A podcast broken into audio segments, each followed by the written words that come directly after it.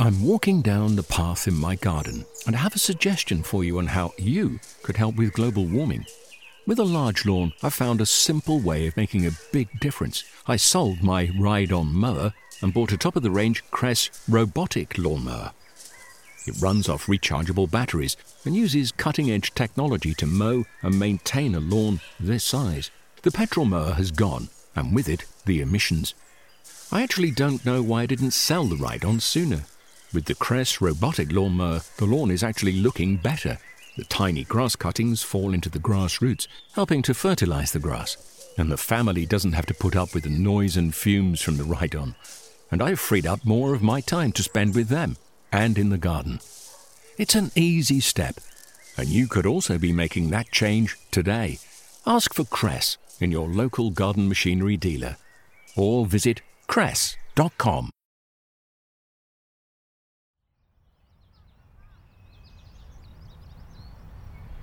So I'm sat out in my garden, I'm looking at the lovely late summer sunlight coming through the plants, and it's a really great time to reflect, isn't it? You know, everything's grown up, and all your spring plans and all your big dreams for the garden have come to fruition or haven't. It's a great moment to sit back and just enjoy this kind of like pause in the year where everything just holds its breath and figure out what's worked and what hasn't. One thing that's worked really well is my little table. So I've got a patio table just outside the kitchen door, and I've got little terracotta pots on there because I think it looks really nice having this terracotta against the wood. But terracotta pots dry out really, really quickly, so I've put succulents in them. I've got echeverias and house leeks, sempervivums, that kind of thing. But for a bit of colour, I've tried two new bedding plants for me this year. One is a Diascia, which is a lovely South African plant with like real kind of pillar box red flowers. It's a colour that I absolutely love. And the other is Scaevola, which is a fan flower. They're from Australia, and they make these cool little kind of scrambling, trailing, but not unruly, just sort of gently kind of weave their way around the succulents a bit. They're really cool, really unusual, very, very drought tolerant as well. I love plants that kind of forgive me when I forget to water them. You know, they wilt a bit. Water them 10 minutes later, bang, it's looking great again.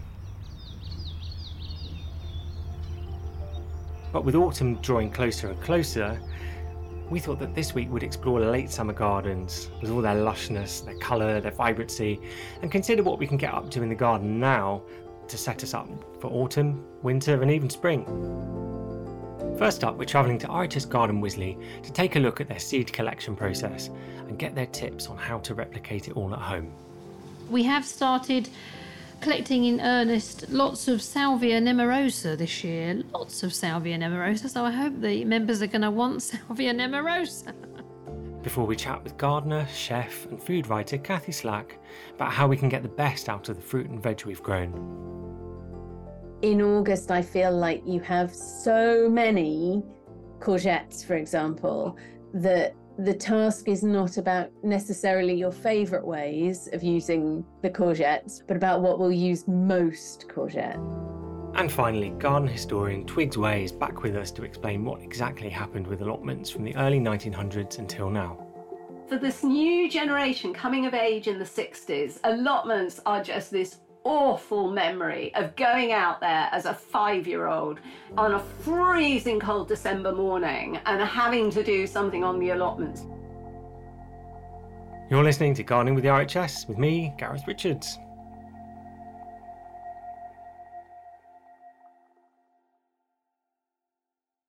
We're off to the seed room at Wisley, which is absolutely buzzing with activity at the moment, to get advice on how to best harvest our seeds this August. My name is Heather Cook, and I'm the team leader for Seed and Wellbeing. Hello, my name's Lucy Renitska, and I work in the Seed and Wellbeing team, specialising in the seed collecting. And uh, I've worked for the RHS for, well, it's 29 years, not quite 30, but it will be next January. So we're standing in the seed room at the moment, and this is our workroom. And we're standing in front of a big table which has got about 30 boxes on it. Each box is a cardboard box lined with paper and it contains the seed that we've collected this year from around the garden. So we've got a mixture of all sorts of different types of seeds with different textures and different seed heads. annuals, perennials, herbaceous perennials, seed from bulbs. Yep, each one has a label with its name on and the date that we collected it and the bed number. Right in front of us, we've got Papaver somniferum, so that's opium poppy. And next to it, we've got the Papaver rhoeas, which is the common poppy, the kind of like the usual sort of bright red poppy that you get in your garden.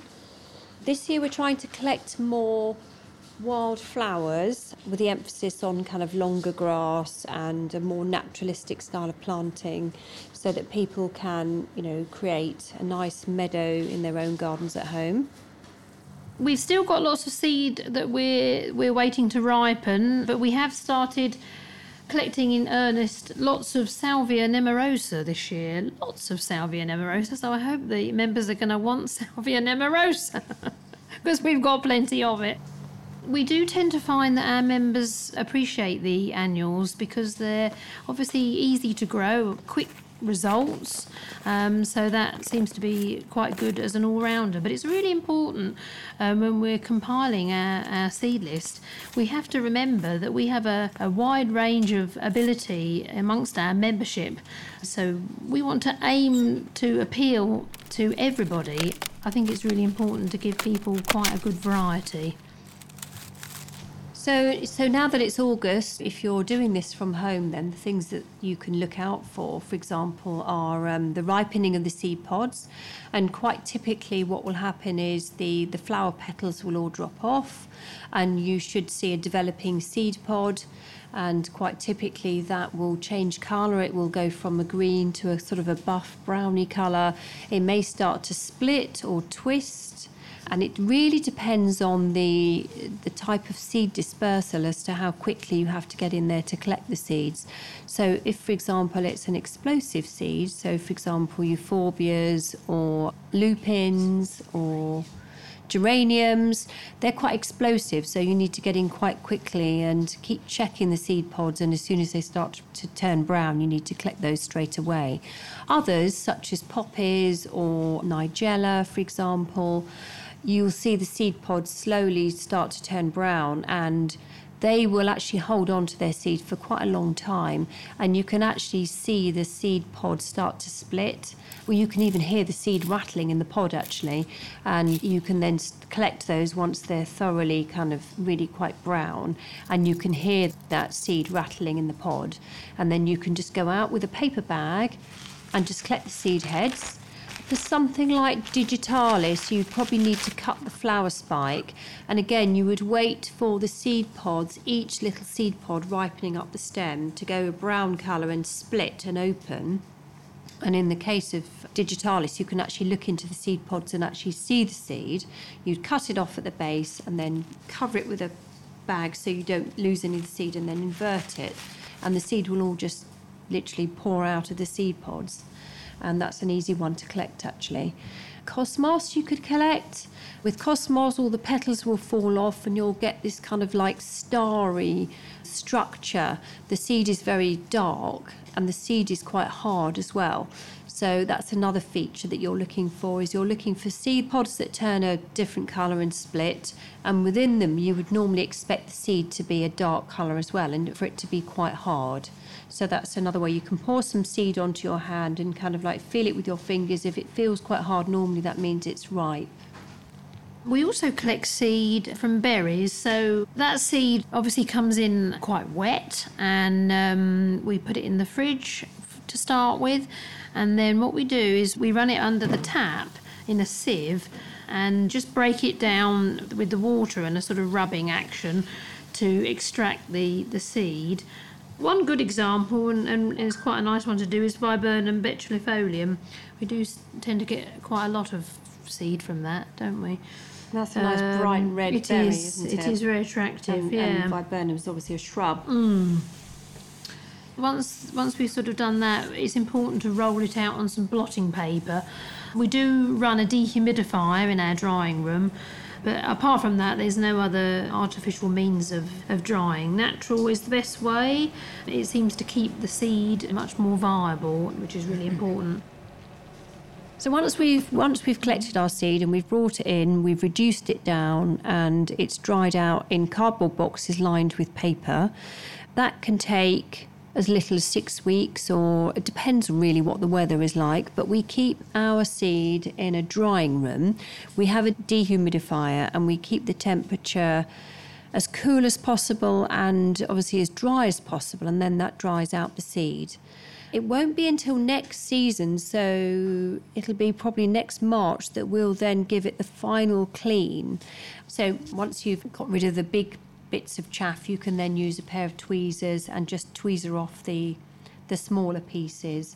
And then once you've got your seed, you can then decant it into like a, a paper envelope, making sure that you write down the name of the plant and the date because the older the seed, the less likely it is to germinate. So it's always good to use as fresh a seed as you can. I grow a lot of calendula mm. at home and nigella and poppies and hesperis, sweet rocket, and I bring all that in.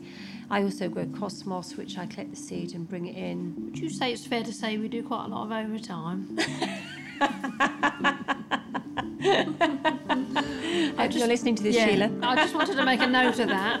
No, I mean, we, we, we laugh, but it, it, it, it's just because it's what we love to do, isn't it? You know. So, and that's it's quite addictive, actually, is. isn't it? Seed collecting. yeah. Yeah, we should do a little warning, shouldn't we? You know, yeah, uh, this can be a, this could be a seed collecting can be addictive.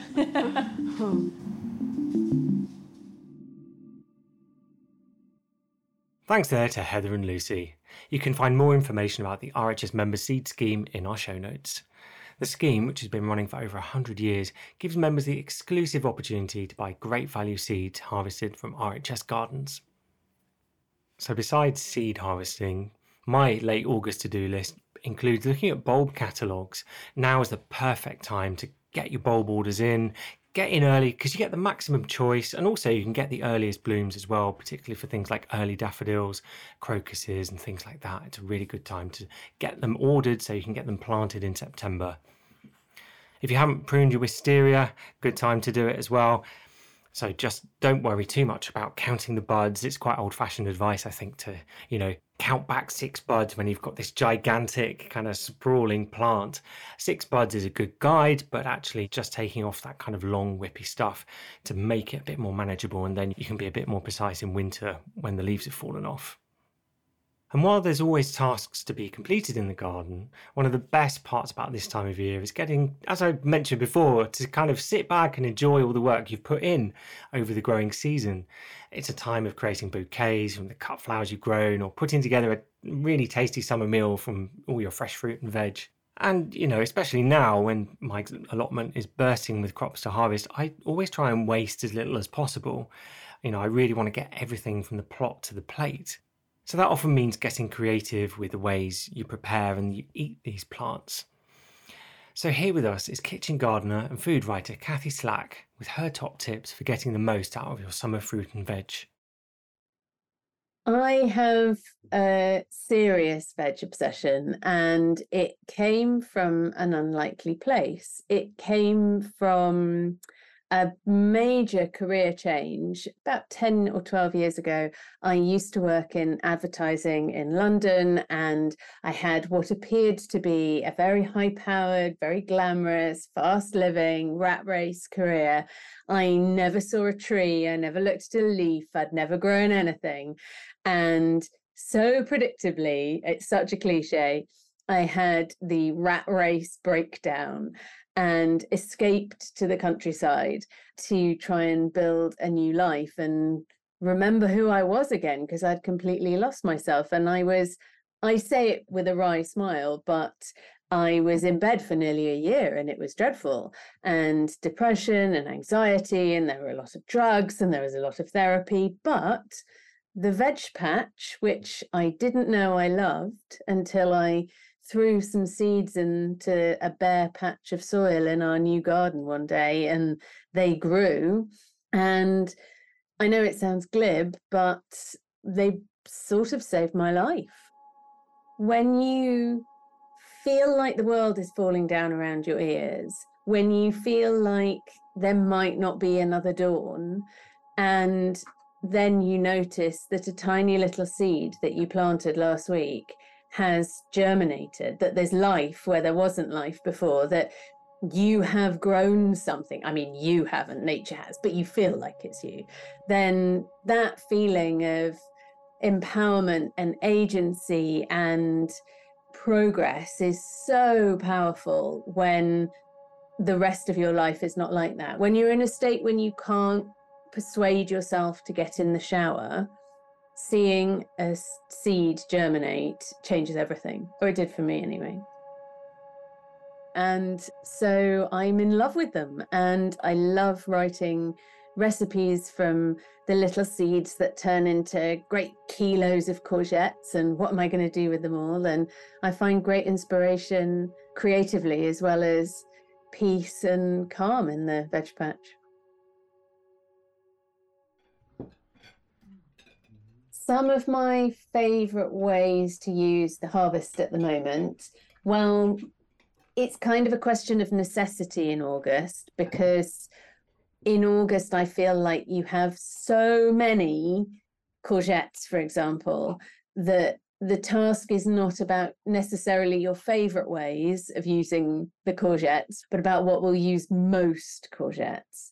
So, my latest one with the courgettes is to slice them very finely and cook them quite hard and fast in a lot of olive oil and you keep doing that, you keep stirring them, and it takes maybe 40 minutes, but they reduce to this glossy, thick, almost creamy sauce, and they reduce massively. So you can make a kilo, start with a kilo of courgettes, and you'll end up with enough to serve two people. It's wonderful. And it's really intensely flavored. And it's just salt and olive oil and courgettes. And then from that, you can put that on toast, or you can use it as a pasta sauce, or you can use it as a dip, a bit like a courgette version of baba ganoush. So that's one of my favorite at the moment. And then, well, I'm not used to having kale this early in the year, but I have got kale this early in the year. And for me, it's too soon to be wilting or roasting kale. It's too warm for that. So instead, I do a kale salad, which again uses loads and loads of kale. And you strip the stems from the leaves, and then you really, really finely slice the leaves and toss them in olive oil and lemon juice and kind of massage them, and they really break down. And I know it sounds a bit unpleasant to eat raw kale, but actually it's completely delicious once you've been through this marinating process and it's soft and sweet and lovely. You could put feta on it, or sometimes I toss cherries through it, which are brilliant at the moment, with nuts and uh, pumpkin seeds and things like that. It's such a flexible dish. There's a few different ways that you can use veg in a slightly unexpected way. I'm not a big one for growing very unexpected crops. Like, I'm not going to try and grow a watermelon. I like the slightly traditional cottage gardeny vibe to my veg patch, but that doesn't mean there isn't opportunity. So, with, for example, the courgettes, they're on my mind because there's so many courgettes at the moment. Courgette leaves are brilliant for wrapping fish in. And like you would in foil if you were going to steam them, or maybe a banana leaf, for example, but use a courgette instead. You wouldn't necessarily want to eat the leaves, but they work brilliantly to enclose moisture and flavors. Somehow it's more theatrical than a piece of foil. So that's one of my more unusual ways. But then there's always opportunity, especially as we get into September with seed pods so I have a lot of nasturtiums growing, but the nasturtium seed heads are amazing. When they're still green, pick them and you can quick pickle them, but you can salt them as well. And they're a bit like a poor man's caper, if you like, and they've got that lovely peppery tang that you want in that situation. So they're really good doers. Similarly, if your I don't know why I'm saying if, but when your coriander goes to seed, which mine always does at this time of year because of the heat, the seed pods on the top of the bolted coriander are so delicious when they're green. It's just like this hit of green coriander flavor. It sort of explodes in your mouth. They're really delicious. So I recommend those topped on all sorts of things. And then finally, on a similar vein, my bronze fennel, which I planted in the flower bed and has now completely taken over. They get really huge. But the yellow pollen heavy flowers on the top of that are such a burst of aniseed. They work really well on top of like a lemon drizzle cake or something like that, or put the fennel seeds into a cake and then drizzle the polleny fronds on top, and it's delicious. I would say when it comes to August, my main message is don't panic. Enjoy it.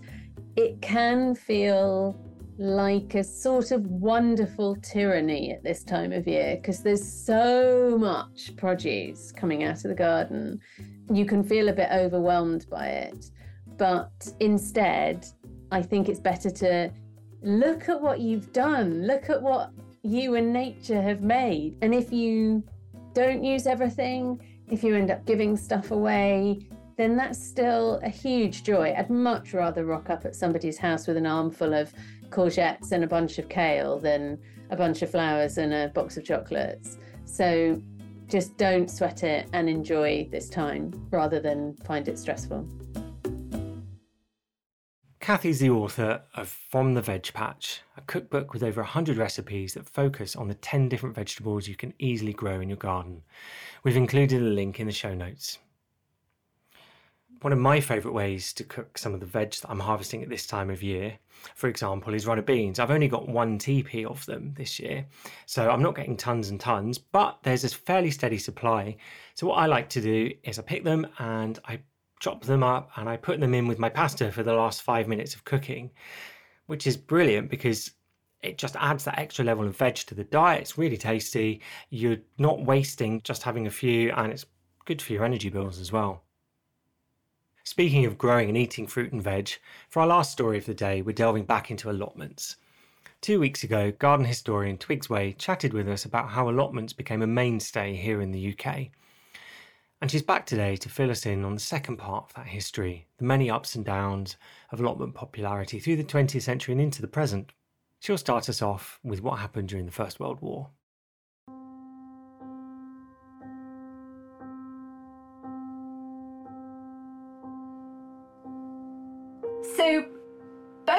World wars actually had campaigns to increase allotment provision because they needed to suddenly increase home food production. Now, almost everyone has heard of the Dig for Victory campaign, which was the Second World War campaign, but we also had one in the First World War. It doesn't start at the beginning of the First World War because two reasons really the government hasn't really thought about allotments in the way that it can provide food for everyone. And also, it isn't aware of the fact that we are about to be blockaded. They haven't dealt with those issues before. We did have a Napoleonic glitch when we had to up food production at the farming level. But the government hasn't really thought before about the role allotments can play in providing food if there is a blockade. And it isn't until the beginning of 1917 that we have the threat of a blockade with the U boats. And it's that very moment, that very month kind of thing, that Kaiser Wilhelm talks about blockading the food with the U boats, that there is then a campaign to increase allotment numbers and get people out onto the allotments. And that means that when the same thing happens again in 1939, by which time we are even more reliant on imported food than we were in 1917, the allotment provision very rapidly was increased. So, public parks, royal parks, you know, waste areas, areas that had been put aside for house building in that huge 1930s kind of house building boom.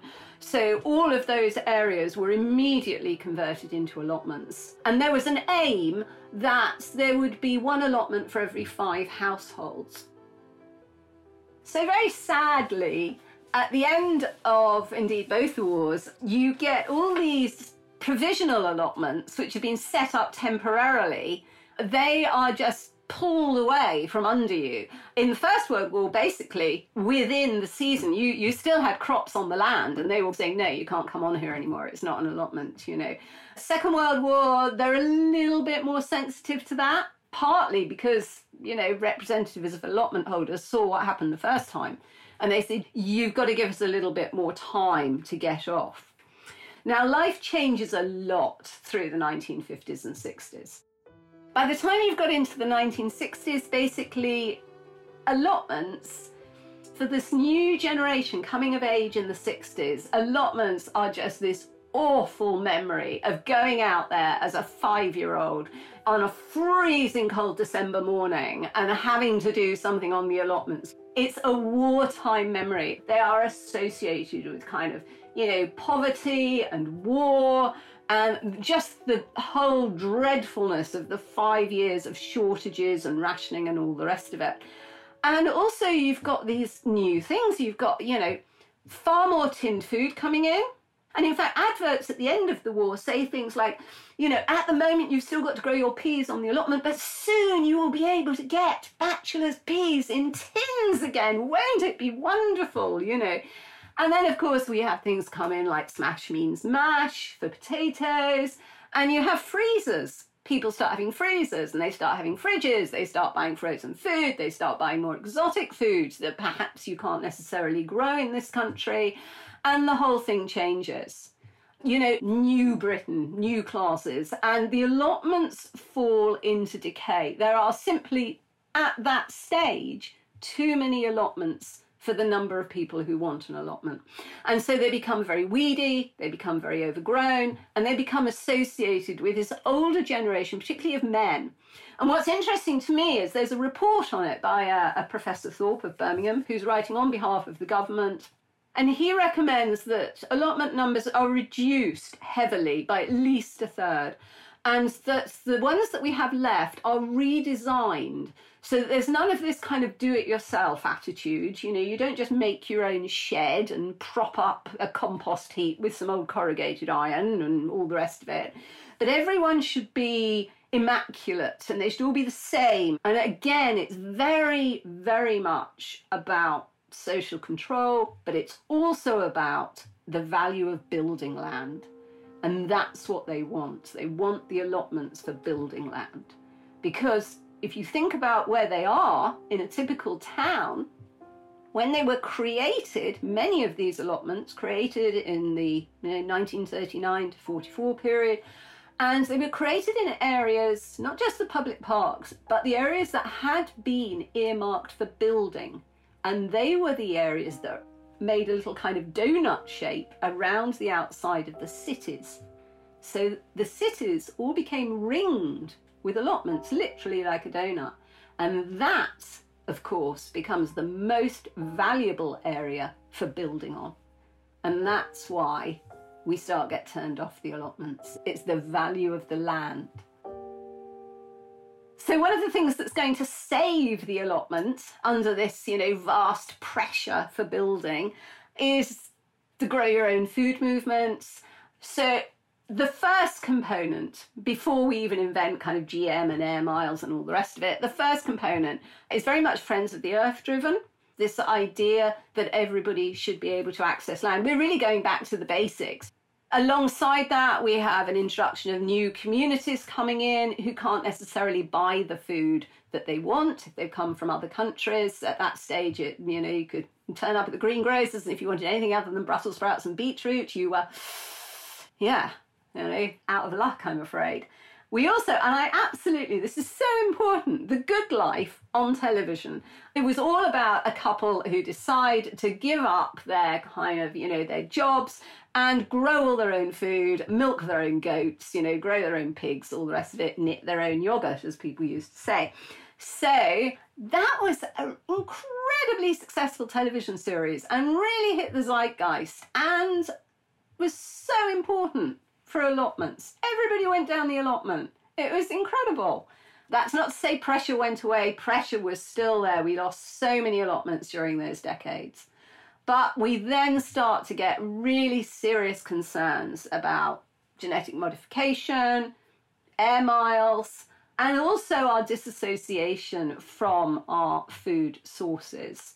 And then, of course, we roll through to now, even before COVID, concerns about people not having access to the outside space biodiversity, wildlife. So the revival of interest in allotments and the high demand for allotments now is really driven by such a package, you know, a huge package of different features, wants, needs. The allotment can answer and address and contribute to in society. They just hit every single need that we kind of have open space, wildlife, you know, community, diversity, provision of our own needs, healthy food, everything.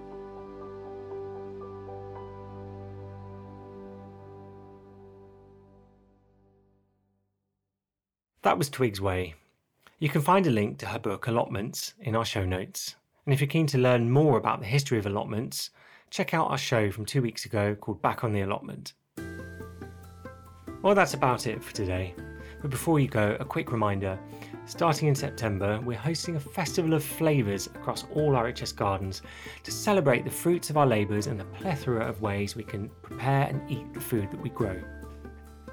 The first event will take place at RHS Garden Bridgewater on the 8th of September, and the final event will take place at Wisley on the 15th of October. You can find details about the schedule and how to get involved in our show notes. Also, just a quick reminder we have a podcast email address. It's podcast at rhs.org.uk, where you can send us your reactions to stories as well as ideas for what you'd like to hear more of in the show. So that's podcast at rhs.org.uk. That's all for now. So for me, Gareth Richards, goodbye. Thanks for listening.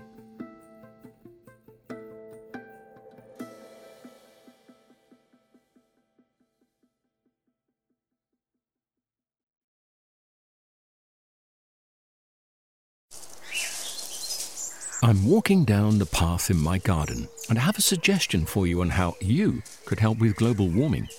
With a large lawn, I found a simple way of making a big difference. I sold my ride on mower and bought a top of the range Kress robotic lawnmower.